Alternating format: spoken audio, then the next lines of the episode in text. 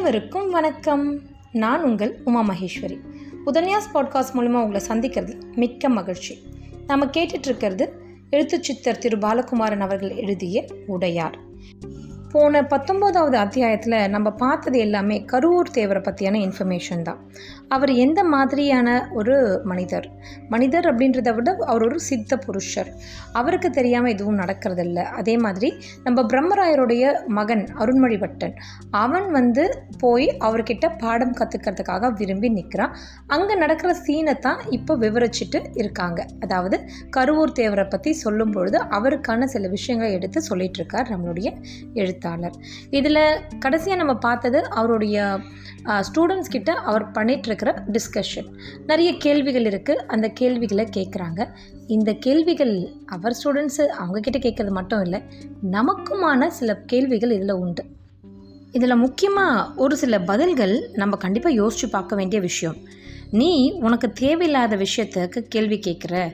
அதனால உனக்கு பதில் அதிசயமாக இருக்குது உனக்கு வந்து அது தேவைப்பட்டிருந்தா அந்த பதிலை ஆறாயிரம் வேலையை நீ உடனே செஞ்சுருப்ப. அதனால் உனக்கு தேவையில்லாத விஷயத்த ஆராயறதை விட்டுட்டு உன்னை பற்றி நீ பாரு அப்படின்னு சொல்கிறார் நீ யாருன்னு கேளு உன்னை பற்றி நீ விசாரிக்க கற்றுக்கோ அப்படின்னு சொல்கிறார் ஸோ அப்படி எப்படி விசாரிக்கிறது அப்படின்னு அடுத்தடுத்த கேள்விகளுக்கு தியானம் மூலயமா அது நடைபெறும். மந்திர ஜபம் பண்ணலாம் அப்படின்ற சில விஷயங்களை சொல்கிறாரு இதில் நம்ம ஃபஸ்ட்டு ஸ்ரீமத் வால்மீகி ராமாயணத்தில் வால்மீகர் மரா மரா அப்படின்னு சொன்னது ஞாபகம் இருக்கும்னு நினைக்கிறேன். இல்லைன்னா நீங்கள் ஸ்ரீமத் வால்மீகி ராமாயணம் எபிசோட டூ எபிசோடு நீங்கள் போய் பார்க்கலாம். அதில் இந்த விஷயத்த ரொம்ப இன்டெப்த்தில் சொல்லியிருப்போம். ஸோ அது மாதிரி எதை வச்சு நம்ம மந்திர ஜபம் செய்யணும்? நீ கா கான்னு கூட சொல்லு தப்பு இல்லை அப்படிங்கிற மாதிரி. அதாவது உன் மனதை ஒருமுகப்படுத்து அப்படிங்கிற மாதிரி சொல்கிறாங்க இந்த மனதை ஒருமுகப்படுத்துறது அவ்வளோ ஈஸியான விஷயமானு கேட்டால் கண்டிப்பாக அதுக்கு ஒரு வைராக்கியம் வேணும். வேறு தந்திரங்கள்லாம் பழிக்காது கண்டிப்பாக வைராக்கியத்தோட செஞ்சே ஆக வேணுன்ற ஒரு வெறி ஒரு மனுஷனுக்கு எப்போ ஏற்படுதோ அப்போது அவன் அதில் ஜெயிப்பான். அப்போது எப்படி ஒருவனுக்கு வெறி ஏற்படும்னு கேட்டால் எப்போ நம்ம தோல்வியை தழுவுறோமோ ஒரு ஒரு முறை நம்ம தோல்வியை தழுவும் பொழுதும் நமக்கு ஒரு வைராக்கம் ஏற்பட வேண்டும். எல்லாருக்கும் ஏற்படுதான்னு கேட்டால் இல்லை ஆனால் ஏற்பட வேண்டும். அந்த மாதிரி ஏற்படும் பொழுது நம்ம அந்த விஷயத்தை வெற்றிகரமாக செய்து முடிக்கலாம் அப்படின்னு சொல்கிறார் தோல்வியே வெற்றிக்கு அடிப்படை அப்படின்னு கூட சொல்லலாம். இது மாதிரி மாணவர்கள்கிட்ட அவர் பேசிக்கிட்டே இருக்கும் பொழுது திடீர்னு வானத்தை பார்த்துட்டு முத்து நங்கை கிட்ட சொல்கிறாரு மழை வர மாதிரி இருக்குது மேலே நெல் காஞ்சிட்ருக்கு எடுத்துகிட்டு வா அப்படின்னு சொல்கிறாரு அப்போது அவரோட ஸ்டூடெண்ட்ஸ் கேட்குறாங்க நல்லா வெயில் காயுது. எப்படி மழை வரும்னு சொல்கிறீங்க அப்படின்னு. இல்லை வெளிச்சம் குறைஞ்சிடுச்சு காற்றோட திசை மாறிடுச்சு. அதனால தான் மழை வரும்னு சொல்கிறேன் அப்படின்னு சொல்கிறாரு இந்த மாதிரியான விஷயங்கள் டெக்னிக்லாம் எங்களுக்கு சொல்லிக் கொடுக்கக்கூடாதா அப்படின்னு ஒரு ஸ்டூடெண்ட் கேட்குறாங்க அதுக்கு அவர் சொல்கிற பதில் உலகத்தில் ஒரே ஒரு தந்திரம் தான் உண்டு தம்பி. அப்படின்னு சொல்கிறாரு அங்கே தான் நம்ம போன பத்தொம்போதாவது எபிசோடு முடித்தோம் இன்னைக்கு இருபதாவது எபிசோடு பார்க்கலாம். வாங்க. மனதை ஒருமுகப்படுத்தி உள்ளுக்குள் ஆழ அமிழ்ந்து விடுவது என்கிற ஒரு தந்திரம் தான் உண்டு. எவன் ஒருவன் மனதை ஒருநிலைப்படுத்தி தனக்குள் அமிழ்ந்து தானற்று போகிறானோ அவனுக்கு சகல கைகளும் கைகூடும். ஏன் தெரியுமா? தானற்று போகிற மனதிற்கு எது பற்றிய அபிப்பிராயமும் இருக்காது. அது வெள்ளையாக இருக்கும். வெள்ளையான விஷயத்தில் சுற்றுப்புற சூழ்நிலையும் எதிரே வருகிற மனிதரின் மனமும் நடை உடை பாவனையும் ஏகப்பட்ட விஷயங்களையும் சொல்லும். அது தவிர சூட்சமமாக பல்வேறு விஷயங்கள் உள்ளுக்குள் பூரிக்கும். அப்படி பூரிக்கின்ற விஷயத்தை மிக சாதாரணமாக எடுத்துக்கொண்டு மிக சாதாரணமாக அந்த மனிதர்கள் வெளியிடுவார்கள். உலகத்தில் பல்லாயிரக்கணக்கான தந்திரங்கள் இல்லை. உன்னுள் நீ அமர்வதே மிகப்பெரிய தந்திரம்.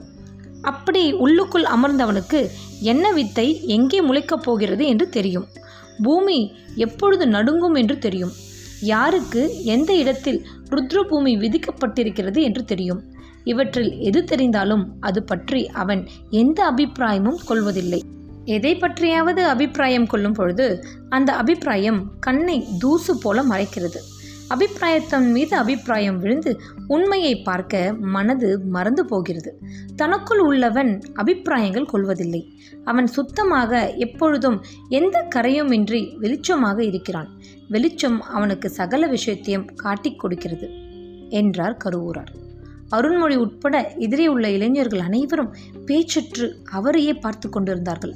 அவர் மேற்தளத்தில் நெல்மணிகளை பெருக்குகின்ற சப்தத்தையே உற்று கேட்டுக்கொண்டிருந்தார் முத்து நங்கையும் மழை வராது என்று நினைக்கிறாள். தேவையற்ற வேலை என்று பெருக்குகிறாள். ஆனால் மாலை நிச்சயம் மழை வரும். இப்பொழுது குளிக்கப் போகலாமா? என்று அவர் நிதானமாக கையொன்றி எழுந்திருந்தார். அவருக்கு கைத்தாங்கலாக இரண்டு மூன்று பேர் வந்து தூக்கி நிமிர்த்தி விட்டார்கள். கீழே கிடந்த சால்வையை எடுத்து அவர் மீது போர்த்தினார்கள். அவர் கமண்டலத்தையும் தண்டையும் எடுத்துக்கொண்டார்கள் நீண்ட கழியை கையில் பிடித்து அதை மெல்ல ஊன்றியபடி அவர் வாயில் பக்கம் போனார். வாசலிலும் அவரை பார்ப்பதற்கு பத்து பதினைந்து ஆட்கள் வந்திருந்தார்கள். அவர் சற்று நேரம் தரையை பார்த்து சிந்தித்துவிட்டு மெல்ல வாசல் நோக்கி போனார். அருண்மொழி தன்னுடைய உடைவாளை எடுத்து இடுப்பில் கட்டிக்கொண்டு மேல் துணியால் உடம்பையும் உடைவாளையும் போர்த்தி கொண்டு அவரை பின்தொடர்ந்தான். இன்று காலையில் கரை புரண்டு ஓடும் ஆற்றில் நன்கு நீந்தி குளித்தாயிற்று. களிமண்ணால் முகம் முழுவதும் பூசிக்கொண்டு உலர வைத்து பிறகு மறுபடியும் சுத்தமாக கழுவி கொண்டாயிற்று. இருப்பினும் வெயில் உச்சிக்கு வந்த வேளை குளிக்கப் போகலாமா என்று குருநாதர் எழுந்திருக்கிறார். மறுபடியும் குளிக்க வேண்டுமா? அல்லது கரையில் நின்று குருநாதரை வேடிக்கை பார்த்து கொண்டிருந்தால் போதுமா? அருண்மொழி யோசிக்கத் துவங்கினான். அவர்கள் அந்த மாளிகையை விட்டு வெளியே வந்தார்கள். அது உடையாலூரில் இருக்கிற கரூர் தேவர் மாளிகை. மாளிகை என்ற அளவில் கட்டடம்தான் இருக்கிறதே தவிர உள்ளே எந்த சொகுசான பொருள்களும் வருவதற்கு கருவூர் தேவர் அனுமதிக்கவில்லை. கூடம் முழுவதும் தர்பை பாய்கள் தான் பரப்பப்பட்டிருக்கும். காற்று வீசும் ஒரு மூலையில் அவர் தலைக்கு மணப்பலகை வைத்து காலுக்கு சிறிய அரிசி மூட்டை வைத்து படுத்து கொண்டிருப்பார். அல்லது அரிசி மூட்டையை இடது காலில் அண்டம் கொடுத்து உட்கார்ந்து பேசிக் கொண்டிருப்பார். அவர் நகர்ந்தவுடன் அந்த அரிசி மூட்டையில் இருந்த அரிசியை கொட்டி சமையல் செய்து விடுவார்கள். வேறு புதிய அரிசியை அந்த பையில் நிரப்பி அவர் காலின் கீழ் வீழ்த்து விடுவார்கள். வாசலில் ஒரு தீப்பந்தமும் சமையலறையில் ஒரு கைவிளக்கும் தவிர வேறு விளக்குகள் அந்த வீட்டில் ஏற்றப்பட மாட்டாது வாசலில் உள்ள உடையாளூர் மக்கள் அவரை கண்டதும் காலில் விழுந்து நமஸ்கரித்தார்கள். கரூர் தேவர் படிவிட்டிறங்கி மாளிகையின் வெளிப்புறம் போய் நின்று கொண்டார். என்ன வேண்டும்? என்பது போல எல்லோரையும் உற்று பார்த்தார். வாசலில் இருந்தவர்கள் சிலர் தங்கள் உடல் நலனை பற்றி பேசினார்கள். ஓயாது இரும்பல் என்று ஒரு கிழவன் கூற அவர் முதுகை தடவி கொடுத்தார். வயதாகிவிட்டதல்லவா இனி இதை நிறுத்த முடியாது. இதோடு வாழ பழகிக்கொள். தொண்டை வலிக்கும் போதெல்லாம் சுடுநீர் குடி என்றார். முதுகு தடவி கொண்டே கருவூர் தேவர் பேச அப்பொழுதும் அந்த கிழவன் வேகமாக இரும்பினான். சிறிது அசைந்தாலும் அவனுக்கு இருமல் ஆரம்பித்து விடுகிறது. அந்த இருமலுக்கு நடுவே பரிதாபமாக பேசினான். எனக்கு நூற்று மூன்று வயதாகிவிட்டது ஆனால் இறக்க முடியவில்லை. இறப்பதற்கு தெரியவில்லை. தற்கொலை பாவம் என்று சொல்கிறார்கள்.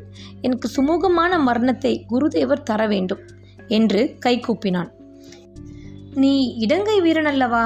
ஒரு வீரனுக்கு சுமூகமான மரணம் எப்போது வரும்? போரில்தானே எல்லா போர்களிலும் ஜெயித்து வாகை சூடி சோழ தேசத்தை உச்சநிலைக்கு கொண்டு வந்து விட்டாய். உனக்கு மரணமா பரிசாக தருவது? கவலைப்படாதே. உன்னுடைய இருமல் விரைவில் குணமாக நான் உதவி செய்கிறேன். இன்று இரவு மருந்து தயார் செய்து நாளை காலையில் புகட்டி விடுகிறேன். இப்பொழுது நம் மாளிகை வாசலில் படுத்துக்கொண்டு தூங்கு என்று அவன் தலையை தடவினார். அந்த கிழவன் கால் தொட்டு கும்பிட்டு விட்டு போனார். இரண்டு பெண்கள் வந்து குசு குசுப்பாய் அவரிடம் ஏதோ பேசினார்கள். அவர்களுடைய மாதாந்திர விளக்கு பற்றி பேசுவது அவர்கள் முகபாவத்தில் இருந்து தெரிந்து கொண்டது. கரூர் தேவர் எந்த சலனமும் இன்றி அதை கேட்டுக்கொண்டிருந்தார். கரூர் தேவரோடு பேசிய இரண்டு பெண்களில் ஒரு பெண்ணிற்குத்தான் மோசமான வயிற்று வலியும் இரத்தப்போக்கும் இருந்தது போல இருக்கிறது. அவளை சுட்டி காட்டி இன்னொருவள் பேச பாதிக்கப்பட்டவள் தலை கவிழ்ந்து மெல்ல விசும்பிக் கொண்டிருந்தாள். அவளுக்கு இருபது வயது இருக்கும். விவசாய குடும்பத்தை சேர்ந்தவள் போல தெரிந்தாள். திருமணமாகி குழந்தை பெற்ற உடம்பாகவும் பார்ப்பதற்கு தெரிந்தது. கருவூர் தேவர் மெல்ல முணுமுணுக்க அவள் மார்ச்சேலையை நீக்கிவிட்டு பருத்த தன் முளைகளை கருவூர் தேவருக்கு காட்டினாள். கருவூர் தேவர் தன் விரலால் அவள் இருதயத்தை தொட்டு உன்னிப்பாக கவனித்தார். புறங்கையால் மூச்சுக்காற்று எப்படி வருகிறது என்று பார்த்தார். அவளை திருப்பி முதுகு நீவினார். மேல் புடவை நீக்கப்பட்டு இடுப்பு புடவை மட்டும் சிறிதளவு உடுத்தி கொண்ட நிலையில் அந்த பெண் தலை குனிந்து நின்றிருந்தாள். தொலைவில் உள்ள ஆண்கள் அனைவரும் கை கட்டி பார்த்து கொண்டிருந்தார்கள். கரூர் தேவர் மறுபடியும் அந்த பெண்ணை தன் பக்கமாக நிமிர்த்தி உள்ளங்கை விரித்து மறுபடியும் அந்த பெண்ணிடம் ஏதோ சொல்ல அந்த பெண் இடுப்பு புடவையை தளர்த்தி கொண்டாள். அடிவயிறு மட்டும் மறைத்த நிலையில் அவள் நிற்க தன் உள்ளங்கையை அவள் வயிற்றில் வைத்து கருவூர் தேவர் கண்களை மூடிக்கொண்டார். அந்த கைகளின் வழியே ஏதோ ஒரு வித்தை அந்த வயிற்றுக்குள் நடந்து கொண்டிருந்தது என்பது போல தொலைவிலிருந்து பார்த்த ஆண்களுக்கு தெரிந்தது. அந்த பெண் கிட்டத்தட்ட நிர்வாணமாய் நிற்பது அவர்களுக்கு எந்த கிளர்வையும் கொடுத்து விடவில்லை அந்த பெண்ணும் வெட்கப்படவில்லை. அந்த பெண்ணுக்கும் இந்த ஆண்களுக்கும் நடுவே தெய்வம் போன்ற ஒரு குருநாதர் இருப்பதால் எவருமே எந்த சலனமும் இல்லாமல் அமைதியாக நடப்பதை வேடிக்கை பார்த்து கொண்டிருந்தார்கள். சிறிது நேரம் கையை மௌனமாக அவள் வயிற்றில் வைத்த பிறகு சடக்கென்று எடுத்து வேகமாக நடந்து போய் மணலை அள்ளி கைகளை மணலால் தேய்த்து துடைத்து கொண்டு காவிரி நீரில் இறங்கி நீரை அள்ளி எடுத்து முழங்கை வரை கழுவிக்கொண்டு அந்த பெண்ணை கூப்பிட்டு குளித்துவிட்டு வீட்டுக்கு போ என்று சொல்ல அந்த பெண் இறங்கி முழங்காலளவு ஜலத்தில் மெல்ல புதர்கள் இருக்கும் பக்கம் நடக்கத் துவங்கினாள். அவள் பின்னே காவலுக்கு வந்த மறுபெண்ணும் தொடர்ந்து போனாள். அவர்கள் போனதும் கருவூர் தேவரை பின்தொடர்ந்து வந்த ஆண்கள் அவரை நெருங்கி வந்து நின்றார்கள். குளிக்கலாமா? மறுபடியும் கருவூர் தேவர் கேட்க இம்முறை சகலரும் தன் ஆடைகளை கழற்றிவிட்டு இடுப்பு கோமணத்துடன் ஆற்றில் இறங்கினார்கள்.